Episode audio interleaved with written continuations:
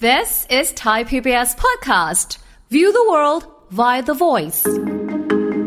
ผลกระทบจากความเครียดบางทีไม่ได้อยู่ที่ตัวเราอย่างเดียวด้วย เครียดแล้วบางทีมันมีการแสดงออกนะคะ หรือบางพฤติกรรมหรืออะไรต่างๆเนี่ยกระทบกับคนรอบข้างอีกนะคะมันมีเขาเรียกว่าลักษณะที่ว่ามันเป็นปฏิกิริยาของร่างกายแล้วก็จิตใจที่จะตอบสนองต่อสิ่งที่มาคุกคามอะค่ะผู้สูงอายุเองอะด้วยวัยด้วยธรรมชาติด้วยประสบการณ์ที่ผ่านมาเนี่ยมันก็มีส่วนช่วยให้การรับรู้เนี่ยบางทีก็คิดไม่เป็นไรหรอกแบบเนี้ยฉันเผชิญมาเยอะแล้ว หรือบางคนก็แบบไม่ได้หรอกนะ แบบเนี้ยมันจะเป็นอันตรายเพราะเรียนรู้มาแล้ว มีประสบการณ์มาแล้ว เพราะฉะนั้นระดับความเครียดก็จะไม่เท่ากัน ฟังทุกเรื่องสุขภาพ อัปเดตททุกโรคภัย ฟังรายการโรงหมอ กับดิฉัน สุรีพร วงศิตพรค่ะ This is Thai PBS podcast. วันนี้ค่ะคุณผู้ฟังคะเรามาติดตามเรื่องราวที่เกี่ยวกับผู้สูงวัยกันบ้างนะคะ เป็นเรื่องของความเครียดนะของคนสูงวัยเขามีความเครียดอะไรบ้าง หรือว่าเอ๊ะไม่เครียดเลยหรือยังไงหรือเปล่านะคะ เดี๋ยวพูดคุยกับผู้ช่วยศาสตราจารย์ ดรเกษรสัมเภาทอง อาจารย์ประจำคณะสาธารณสุขศาสตร์ ผู้เชี่ยวชาญด้านการส่งเสริมสุขภาพและป้องกันโรค มหาวิทยาลัยธรรมศาสตร์ค่ะ สวัสดีค่ะ พี่เกษรค่ะ สวัสดีค่ะค่ะ คุยกันเรื่องของความเครียดของผู้สูงวัยนะคะ ก็คิดว่าบางท่านอาจจะมี บางท่านก็อาจจะไม่มี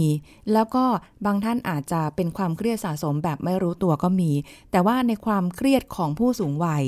กับความเครียดของคนวัยอื่นๆเนี่ย อยากจะถามพี่เกสรตรงนี้ว่า มันมีความแตกต่างกันไหมสาเหตุมันเกิดจากอะไรได้บ้าง เผื่อว่าลูกหลานที่ได้ฟังอยู่วันนี้จะได้เอาไปเป็นแนวทางในการช่วย ในการดูแลผู้สูงวัยกันมากยิ่งขึ้น ค่ะ คือเรื่องความเครียดนี่นะคะต้องบอกว่าก็เกิดได้ทุกเพศทุกวัย จริงๆความเครียดเป็นได้ตั้งแต่ทารกมาเลยนะคะ มันมีความตึงเครียดเกิดขึ้นได้ กับร่างกายกับจิตใจอะไรต่างๆ เหล่านี้แต่ว่าถามว่าเออแล้วทำไมต้องมาโฟกัส หรือว่าต้องมาใส่ใจกับผู้สูงอายุค่ะเพราะว่าผู้สูงอายุเองเนี่ยโดยธรรมชาติของวัยอะค่ะ ก็จะมีความเครียดได้ง่ายกว่าคนวัยอื่นนะคะ แม้ว่าปัจจัยกระตุ้นอาจจะดูเหมือนมีน้อย แต่ด้วยธรรมชาติของร่างกาย การเปลี่ยนแปลง แหล่งทรัพยากรหรือความสามารถในการดูแลตัวเองอะค่ะค่ะ จะลดลง เพราะฉะนั้นความตึงเครียดก็จะเกิดขึ้น แล้วความตึงเครียดตรงนี้ต้องบอกว่าเขาเป็นกันทุกคนแหละนะคะเพียงแต่ว่าใครจะได้รับผลกระทบมากน้อยหรือว่า เป็นยาวนาน เป็นเฉียบพลัน เป็นแล้วหายหรือเป็นจนกระทั่งมีผลเกิดขึ้นค่ะแล้วผู้สูงอายุเนี่ยก็ธรรมชาติอย่างหนึ่ง คือไม่ใช่ธรรมชาติสิเป็นลักษณะ แบบเนี้ยมักจะพบโรคเรื้อรัง ใช่ไหมค่ะคะแล้วความเครียดเนี่ยค่ะ มันก็เป็นสาเหตุของโรคเรื้อรังได้ด้วย แล้วในขณะเดียวกันโรคเรื้อรังก็เป็นแหล่งกำเนิดให้เกิดความเครียดค่ะดังนั้นมันเหมือนกับ ไปไปมามาวนเวียนอยู่แบบนี้แหละ นั้นการถ้าหากว่าเรารู้จักธรรมชาติ รู้วิธีรับมือ รู้วิธีที่จะจัดการได้อย่างเหมาะสมเนี่ย นอกจากจะทำให้มีความสุขสบายใจ แล้วก็อาจจะช่วยเรื่องของภาวะโรคเรื้อรังที่เป็นอยู่ด้วยค่ะได้อะค่ะอืมฟังดูแล้วเนี่ยเหมือนกับว่ากายใจมันสัมพันธ์กันสัมนะคะพันธ์กันหมดเลยอ่าค่ะ พอกายเริ่มแบบ ด้วยความที่มันเสื่อมมันถดถอยเป็นไปตามธรรมชาติจริงๆอะนะคะ เราจะยื้อจะรั้งยังไงมันก็อาจจะยากนิดนึงก็เกิดความเครียดด้วยความที่มีโรคเรื้อรังประจำตัวอีก ค่ะก็ใช่ค่ะกังวลวิตกกันไปนะคะ บางทีก็กลัวเป็นเอ่อสิ่งที่ทำให้ลูกหลานต้องลำบากในการมาดูแลอีกนะคะใจก็อาจจะค่ะ เครียดตามไปด้วยใช่ค่ะใช่ไหมคะแต่ทีนี้ความไอผลกระทบจากความเครียดบางทีไม่ได้อยู่ที่ตัวเราอย่างเดียวด้วย ใช่ไหมคะ เครียดแล้วบางทีมันมีการแสดงออกนะคะ หรือบางพฤติกรรมหรืออะไรต่างๆ เนี่ยกระทบกับคนรอบข้างอีกนะคะค่ะเพราะฉะนั้นมันมันดูเหมือนขยายวงกว้างไป ออกไปมีผลต่อการใช้ชีวิตการอยู่ร่วมกันของคนหลาย ๆ คนค่ะอืม ก็เหมือนกับว่าหลาย ๆ ครั้งที่เราจะจะเห็นผู้สูงวัยหรือจากการบอกเล่าของใครหลาย ๆ คนนะอาจจะบอกว่าบางทีดูแลยากนะคะไหนจะดื้อบ้าง คุยค่ะยากบ้างนะคะค่ะด้วยชุดความคิดดั้งเดิม หรือในเรื่องของการความเชื่อของเขาว่าเนี่ยมันต้องอย่างนี้อย่างนี้แต่พอเราจะเสริมเพิ่มเติมในการช่วยในให้การดูแลสุขภาพของเขาดีขึ้นเนี่ย กลายเป็นว่าเขาก็จะค่อนข้างแบบ ไม่ไม่เชื่อ อาจจะไม่ได้ทำตามทั้งหมดเออหรือว่ากระทั่งอาจจะแบบไม่ทำตามเลย หรือไม่ทำไม่ใส่ใจหรือว่าปฏิเสธไปเลยอะไรเงี้ยค่ะ ก็ค่ะก็เป็นที่มาของความเครียดของสมาชิกในครอบครัว หรือว่าผู้อืมดูแลด้วยเหมือนกันใช่ไหมคะค่ะด้วยความเป็นห่วงใช่ไหมคะด้วยความค่ะเป็นห่วงด้วยความรู้สึกว่ากังวลกับสุขภาพหรืออะไรก็แล้วแต่เนี่ยอืมมันก็กลายเป็นวงจรอยู่แบบนี้ละค่ะค่ะนะคะ เป็นวงจรเพราะฉะนั้นทางที่ดีที่สุดสำหรับผู้สูงอายุก็คือรู้จักเข้าใจ นะคะ แล้วก็อาจจะเผชิญหรือหลบเลี่ยงหรือป้องกันดีที่สุดเลยอืมแต่ว่าที่เมื่อกี้พี่เกสรบอกว่าสาเหตุน่ะมันมีหลายอย่างมากนะคะ เท่าที่ฟังดูค่ะในจะเรื่องของอาความเปลี่ยนแปลงทางด้านร่างกายใช่ก็ส่วนค่ะหนึ่งและ เรื่องของสภาวะอารมณ์จิตใจ สภาพสังคม หรือว่าแบบเอ่อด้วยโรคเรื้อรังต่างเหล่านี้มันมันรวมหมดเลยในคนคนเดียว ใช่ค่ะ มันมีเขาเรียกว่าลักษณะที่ว่ามันเป็นปฏิกิริยาของอาร่างกายแล้วก็จิตใจที่จะตอบสนองต่อสิ่งที่มาคุกคามอะค่ะค่ะ แล้วมันก็เลยกลายเป็นความตึงเครียด หรือว่าเรียกว่าความเครียดนั่นเอง ปฏิกิริยาตอบสนองของเราต่อสิ่งที่เข้ามาคุกคามก็ขึ้นอยู่กับการรับรู้ของเราด้วยค่ะใช่ไหมคะบางทีเนี่ยสิ่งที่เข้ามาเนี่ยเหมือนกันกับคนอื่นนะแต่คนนี้ทำไมดูเครียด เพราะว่าปฏิกิริยาตอบสนองของเขาต่อสิ่งที่เข้ามาในชีวิตเขาอะด้วยการรับรู้อะไรเนี้ยมันต่างกัน เป็นพื้นฐานที่เป็นพื้นดั้ฐางนเดิมการด้วยรับใช่ไหมรู้คอะไรต่างๆ เพราะฉะนั้นมันมันเหมือนกับความเครียดเนี่ยต้องมีสิ่งเข้ามากระตุ้น มีสิ่งค่ะเร้า หรือสิ่งนั้นเราอาจจะเรียกว่าสิ่งคุกคามชีวิตเรา แล้วในขณะเดียวกันเราก็มีปฏิกิริยาโต้ตอบไปกับสิ่งนั้นค่ะนะคะ จะโต้ตอบมากน้อย หรือกระทั่งบางคนก็ไม่สนใจ หรืออะไรต่างก็ขึ้นอยู่กับพื้นฐานการรับรู้ หรือประสบการณ์เดิมด้วย เหมือนกันอืมนะคะ มันเป็นเรื่องที่ในระดับจิตใจของแต่ละผู้คนค่ะทีนี้เขาบอกว่าผู้สูงอายุเองอะ่ะ ด้วยวัยด้วยธรรมชาติด้วยประสบการณ์ที่ผ่านมาเนี่ย มันก็มีส่วนช่วยให้การรับรู้เนี่ย บางทีก็คิดไม่เป็นไรหรอกแบบเนี้ยฉันเผชิญมาเยอะแล้วอืมหรือบางคนก็แบบไม่ได้หรอกนะแบบเนี้ยมันจะเป็นอันตรายเพราะเรียนรู้มาแล้ว มีประสบการณ์มาแล้ว เพราะฉะนั้นระดับความเครียดก็จะไม่เท่ากันอ๋อ แต่จริงๆถ้าฟังแบบนี้แล้วจะรู้สึกว่าเอ่อ ผู้สูงวัยทั้งหลายเนี่ยที่ผ่านประสบการณ์กันมาเยอะแยะ ไม่ว่าจะเป็นเรื่องดีหรือไม่ดีหรืออะไรก็แล้วแต่เนี่ย มันจะเป็นสิ่งที่ทำให้เขาได้สามารถที่จะไม่เกิดความวิตกกังวล หรือเกิดความเครียดมากจนเกินไป อันนี้ในมุมความคิดนะคะว่าค่ะน่าจะเป็นอย่างนั้น แต่บางทีอาจจะไม่ใช่สำหรับบางคนใช่ไม่ใช่สำหรับทุกคนนะคะ ไม่ใช่แบบนั้นทุกคน ดังนั้นคนที่ อ่าอาจจะเป็นธรรมชาติเดิม เป็นคนที่วิตกกังวลค่ะตึงเครียดได้ง่าย แล้วก็สภาพการในปัจจุบันของท่านเหล่านั้นน่ะ ซึ่งแตกต่างกัน ยกตัวอย่างเช่น ท่านที่สูงวัยแต่มีเศรษฐกิจมีฐานะดีอยู่ เมื่อมีปัญหาอะไรขึ้นมา ก็รู้สึกว่ามีแหล่งประโยชน์ที่จะเอาไปอ่าช่วยเหลือ แบ่งปันหรือแม้กระทั่งดูแลตัวเองได้ด้วยเศรษฐกิจที่ดี หรือมีบุตรหลานที่ดี นะคะกับบางท่านเนี่ยอาจจะไม่มีสิ่งเหล่านี้ เช่น อยู่คนเดียวค่ะนะคะ เศรษฐกิจก็ไม่ดีเมื่อมีอะไรเกิดขึ้นอย่างเงี้ยค่ะ ความตึงเครียดก็จะสูงกว่าอืม หรือความยากลำบากในการใช้ชีวิตนะคะก็มีผลต่อความตึงเครียดด้วย แต่ทำไมไม่ค่อยเห็นแสดงออกกันเลยว่ามีความเครียด นั่นสิคะประเด็นนี้เนี่ยนะคะเอ่อการแสดงออกนี่ก็ต่างกันด้วยนะคะ บางท่านเนี่ยเราเห็นแล้วดูน่าจะเครียดนะ สีหน้าแววตานี่ตึงเครียด ร่างกายก็มีผลใช่ไหมคะ เวลาเวลาเราตึงเครียดเนี่ยปฏิกิริยาของร่างกายที่ตอบสนองต่อภาวะตึงเครียดเนี่ย มันจะออกเลยนะคะ ความดันโลหิตสูง บางทีสีหน้าแววตากล้ามเนื้อหลังไหลอะไรอย่างเงี้ยนะคะค่ะชีพจรเต้นเร็วอะไรเงี้ยความตึงเครียดมันจะเร้าร่างกายให้เกิดปฏิกิริยาแบบนั้น เราเห็นแบบนั้นโดยเฉพาะผู้ที่ดูแลผู้ป่วยเนี่ยก็จะรู้แล้วผู้ป่วยเริ่มตึงเครียดค่ะการคิดก็อาจจะสับสน การตัดสินใจก็อาจจะไม่ได้ถูกต้องอืมนะคะ แต่เจ้าตัวบอกเปล่าฉันไม่ได้เป็นอะไรฉันไม่ได้เครียดค่ะก็มีเหมือนกันด้วย บางท่านเนี่ยอาจจะรู้สึกว่าหน้าตาของเขาหมายถึงสถานะของเขาไม่ควรจะแสดงออกให้เห็นว่าอ่อนแออืมบางคนก็ตีความว่าความเครียดคือความอ่อนแอค่ะนะคะก็ไม่อยากจะแสดงให้ใคร ๆ รับรู้ว่าฉันเป็นคนที่อ่อนแอนะคะ อาจจะมีทิฐิอาจจะไม่อยากแสดงออกอะไรแบบนี้นะคะอืมก็จะเก็บความเครียดเอาไว้ค่ะก็จะสะสม แต่อย่างไรก็ตามความเครียดก็จะแสดงปฏิกิริยาต่อร่างกายนะคะ แล้วก็อารมณ์ความรู้สึกค่ะนะบุคลิกภาพ พฤติกรรม เช่นนอนไม่หลับไม่ทานอาหารอืมนะคะ หมกมุ่นอยู่กับปัญหาที่เป็นโดยที่ไม่กล้าจะบอกใคร อันนี้ก็เป็นสิ่งที่น่าเป็นห่วงใช่ไหมคะ ที่เราควรจะต้องเข้าใจนะคะ แล้วก็อาจจะต้องเข้าสู่กระบวนการ ให้ความช่วยเหลือถ้าความเครียดนั้นมันไม่หายไปเองด้วยการจัดการกับด้วยตัวของเขาจัดการของเขาเองได้อะถ้าอย่างนั้นก็อาจจะไม่ต้องการการช่วยเหลือจากผู้อื่นอืถ้าอย่างนั้นแสดงว่าคนที่ดูแลหรือคนที่อยู่รอบข้าง ลูกหลานที่ยังอยู่กับผู้สูงวัยอยู่ในบ้านเนี่ย ต้องสังเกตแล้วนะ ว่าท่านมีความเครียดอะไรหรือเปล่า จริงอยู่ว่าบางทีเราอาจจะมองว่าคนที่ไม่พร้อม หรือว่าท่านไหนที่อาจจะไม่ได้อยู่กับลูกหลาน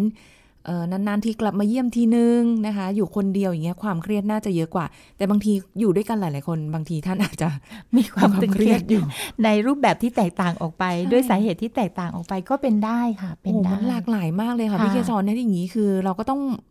สังเกตทั้งปฏิกิริยา สีหน้าท่าทาง มีอะไรผิดไปจากปกติหรือเปล่าค่ะเข้าไปพูดคุย ใช่ค่ะ ทีนี้การสังเกตเนี่ยมันก็มีลักษณะหนึ่งเหมือนกันบางทีเนี่ยเป็นห่วงใส่ใจดูแลสังเกต แต่ว่าบางทีเนี่ยทำมากเกินไป ผู้สูงอายุท่านก็จะรู้สึกมันคอยมาจ้องจับผิดอะไรหรือเปล่า คอยมามองหาอะไรประเด็นอะไรหรือเปล่า ก็มีเหมือนกันนะคะนี่ก็เคยได้ฟังหลาย ๆ ท่านก็พูดว่ากระดิกตัวทำอะไรไม่ได้เลย กลัวเราจะเป็นไอ้นู่นเป็นไอ้นี่อยู่ตลอดเวลากลายเป็นว่าจริงๆระบุตรหลานนะตึงเครียดกับตัวผู้สูงอายุ ก็เลย ถ่ายทอดความรู้สึกเครียดมา อันนี้การสังเกตเนี่ยก็เลยว่าบางทีมันต้องเป็นศิลปะเหมือนกัน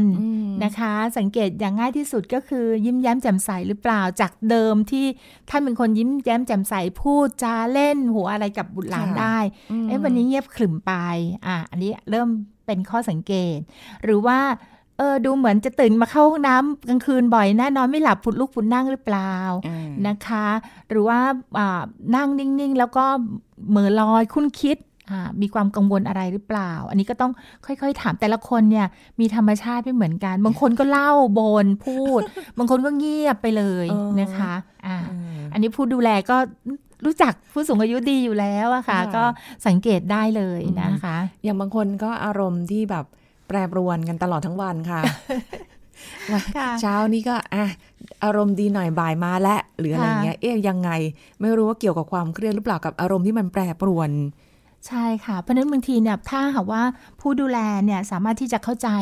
เรื่องของความตึงเครียดว่าสาเหตุอะจากกายอะค่ะจากความเจ็บป่วย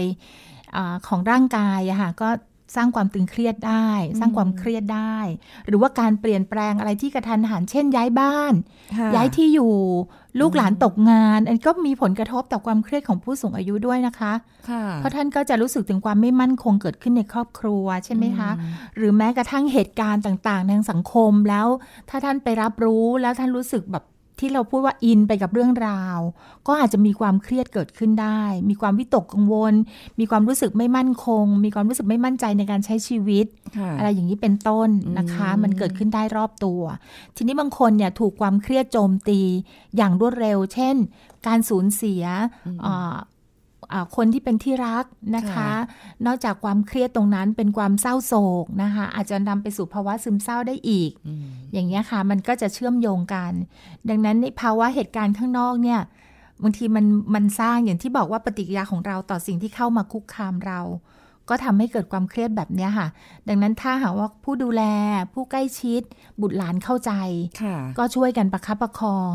แล้วโดยธรรมชาติของความเครียดเนี่ย ถึงแม้เราไม่ทำอะไรเนี่ย ถ้าหากว่าบุคคลคนนั้นเนี่ยค่ะเขามีความเข้าใจอะเขาจะสามารถจัดการกับความเครียดของเขาได้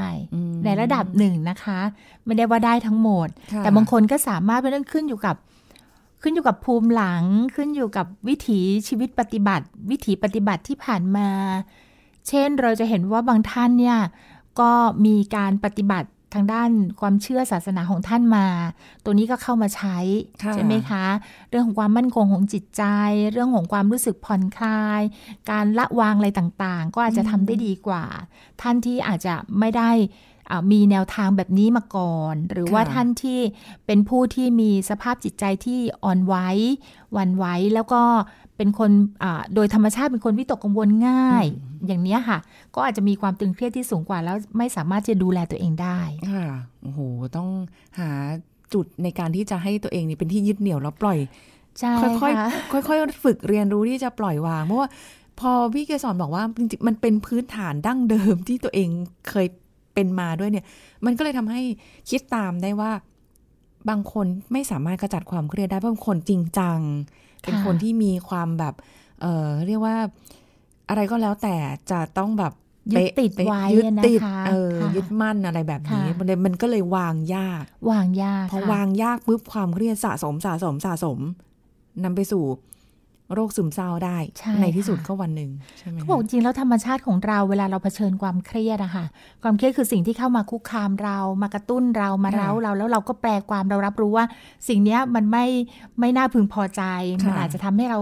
บาดเจ็บ อาจจะให้เราเจ็บป่วย อาจจะทำให้ทุกข์ทรมาน อาจจะทำให้เราสูญเสียอะไรก็แล้วแต่เนี่ยนะคะเราก็จะตึงเครียดแล้ว เราจะรู้สึกเครียดกับสิ่งนั้นเขาบอกธรรมชาติของเราเนี่ยเราจะมองสิ่งเหล่านั้น แล้วก็จัดการเนี่ยสองลักษณะนะคะ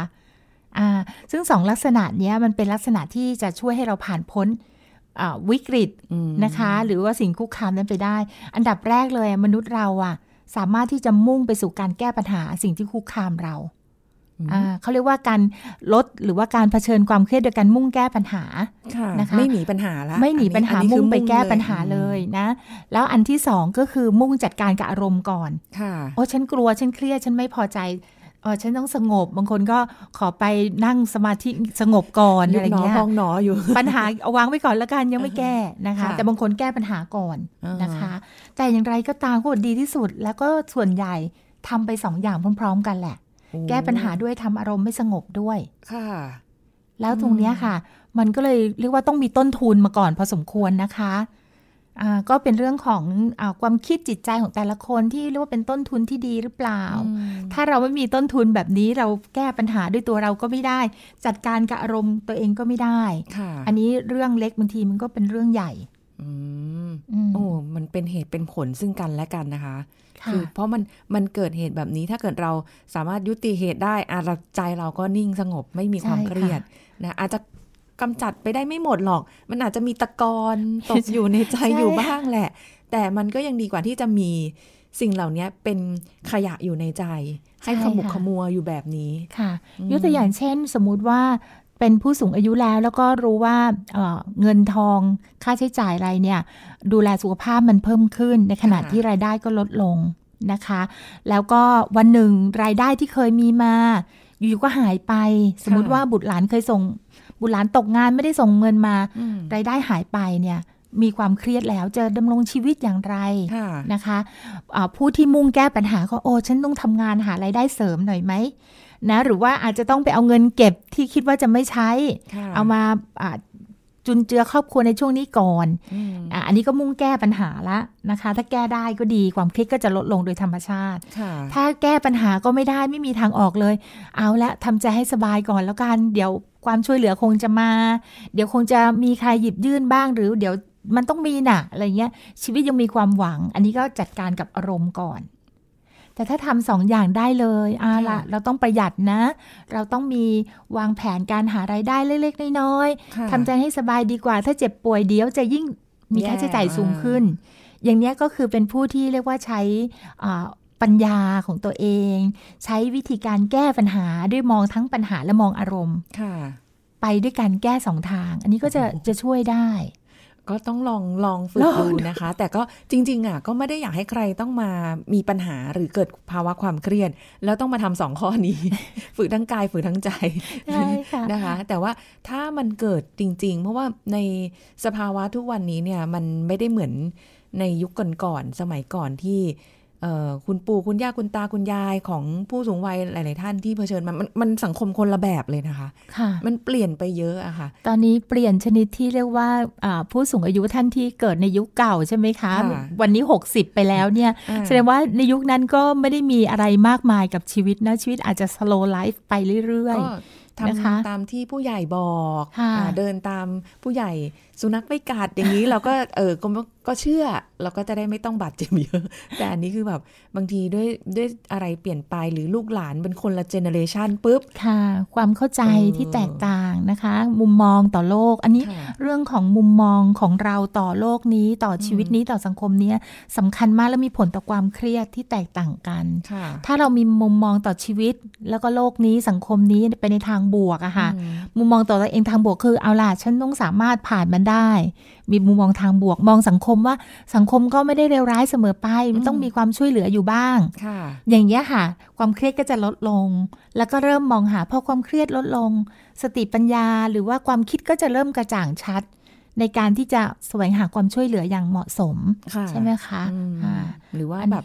เราไปทำกิจกรรมสาธารณประโยชน์ก็ยังได้ก็ยังได้นะเพื่อแบบให้ใจเราได้แบบยังคงได้อย่างยังบางคนเพิ่งจะ เริ่มเข้าสู่การเป็นผู้สูงวัย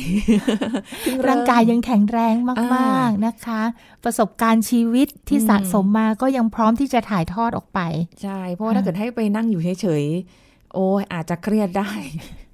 เครียดจากการที่รู้สึกสู้หว่า เอ๊ะทำไมเราไม่เหมือนเหมือนไม่เป็นที่ต้องการแล้วหรืออย่างไรอะไรทำชีวิตค่ะตั้งแต่ตื่นตื่นนอนยันเข้านอน เอ๊ะจะทำอะไรอย่างเงี้ยนะคะ ก็มันก็จะสร้างความตึงเครียดจากความรู้สึกว่าตัวเองด้อยคุณค่าลงไปหรือเปล่าอืมนะคะ แสดงว่าอย่างนี้ไหมคะว่าอ่าสูงวัยป้ายแดงใหม่ ๆ กับสูงวัยมาเนิ่นนานแล้วเนี่ยเขาก็จะมีภาวะความเครียดที่ไม่เหมือนกันอาจจะแตต่างกันไป โดยโดยธรรมชาติของความเครียดของคนที่เพิ่งเริ่มเข้าสู่วัยสูงอายุอะค่ะมีความเครียดโดยธรรมชาติอยู่แล้ว เขาเลยบอกว่าเด็กกลายเป็นวัยรุ่นนะคะ จากจากเด็กอ่าเป็นวัยรุ่นเนี่ยก็มีความเครียดจากการเปลี่ยนแปลงของวัยอ่าใช่ไหมคะ วัยรุ่นเรียนจบทำงานก็มีความเครียดจากการต้องปรับตัวค่ะเข้าสู่วัยทำงาเอนอวัยทำงานกลายมาเป็นผู้สูงอายุ ก็มีความตึงเครียดจากการต้องเปลี่ยนบทบาทค่ะสภาพร่างกายเออโดยธรรมชาติของวัยมันเครียดอยู่แล้วค่ะค่ะดังนั้นกลุ่มเนี้ยจึงได้จำเป็นต้องมีการเตรียมตัวไงคะก็จะมีโปรแกรมเยอะแยะเลยนะคะ เตรียมตัวเพื่อเข้าสู่วัยสูงอายุอย่างมีคุณภาพเอออ่าอันนี้ก็ลดความเครียดค่ะอืมหรืออะไรที่มันเป็นภาวะความเครียดที่มีอยู่ดั้งเดิมอยู่ค่ะแล้ว เช่นอาจจริงเราอาจจะเป็นสูงวัยป้ายแดง ใช่ไหมคะ แต่อาจจะเป็นเรื่องของฐานะทางเศรษฐกิจมันไม่ค่อยโอเคมคือคือเราอาจจะยอมรับได้ในแง่ที่ว่าอะเราก็จะต้อง หยุดยุติบทบาทอะไรบางอย่างไปในหน้าที่การงาน แต่ว่าอะสถานะทางเศรษฐกิจมันมันเครียดต่อเนื่องกันไปอีก แล้วจะยังไงค่ะแล้วจะยังไงนะคะเออก็เลยเหมือนคำขวัญวันผู้สูงอายุนะคะของในระดับสากลนะเขาบอกว่าผู้สูงวัยต้องไปต่อนะอย่าหยุดไปไปต่อไปต่อนะคะไปต่อกับชีวิตค่ะ ไปต่อไปมต่อไปกับชีวิตนะโอเดอร์แต่ไม่โอเวอร์นะอืมเดี๋ยวนะคะอะให้ไปต่อกับชีวิต ค่ะคือเรายังมีพลังอ่าไปต่อเลยมอย่าหยุดอย่าหยุดทำอะไรก็ได้ทำอะไรก็ได้แล้วแต่จะค่ะจะเพื่อประโยชน์ส่วนตนหรือเพื่อประโยชน์ส่วนรวมค่ะก็สุดแท้แล้วแต่เอาที่สบายใจใช่ไหมคะความสุขเป็นสิ่งที่สำคัญที่สุดนะคะอืมที่จะหล่อเลี้ยงในยามสูงวัยอ่าสุขทีนี้ทางใจนะคะ คือสุขกายมันอาจจะเลือกไม่ได้ แต่สุขใจเราเลือกค่ะเราเลือกได้ก็อยู่ที่เราคือค่ะใครมาบอกเยอะแยะมากมาย แต่ถ้าใจเรามันไม่ไปอะ มันก็ไม่ไม่ได้ไปมันก็มันก็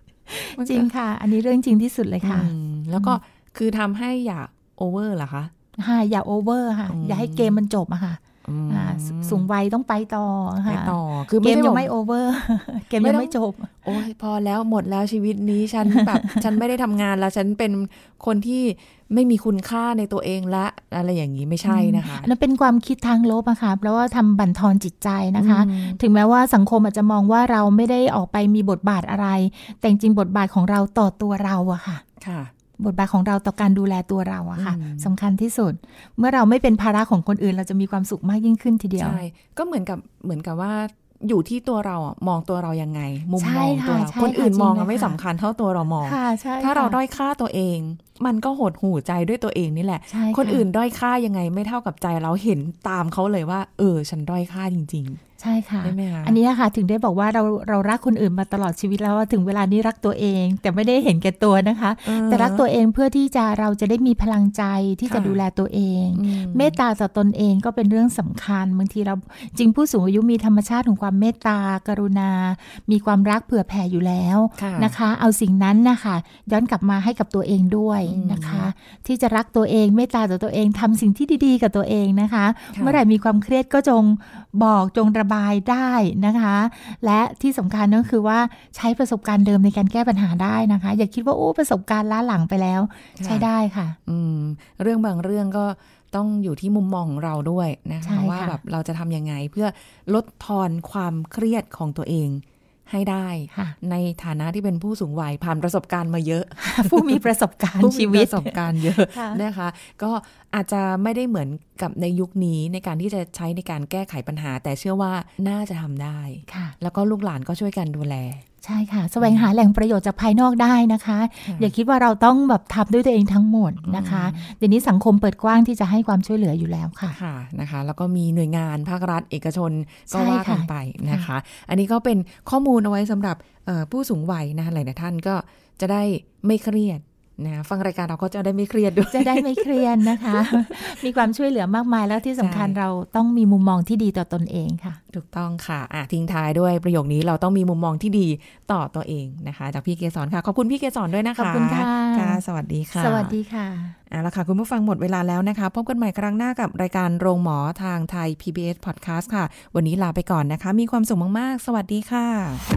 This is Thai PBS Podcast. Self Talk คือการพูดคุยกับตัวเองในสถานการณ์ต่างๆ ทั้งพูดในใจหรือพูดออกเสียง การพูดคุยแบบนี้เป็นอย่างไร ดรสุวัตวงศ์ทางสวัสดิ์นักจิตวิทยาการปรึกษา มาเล่าให้ฟังครับ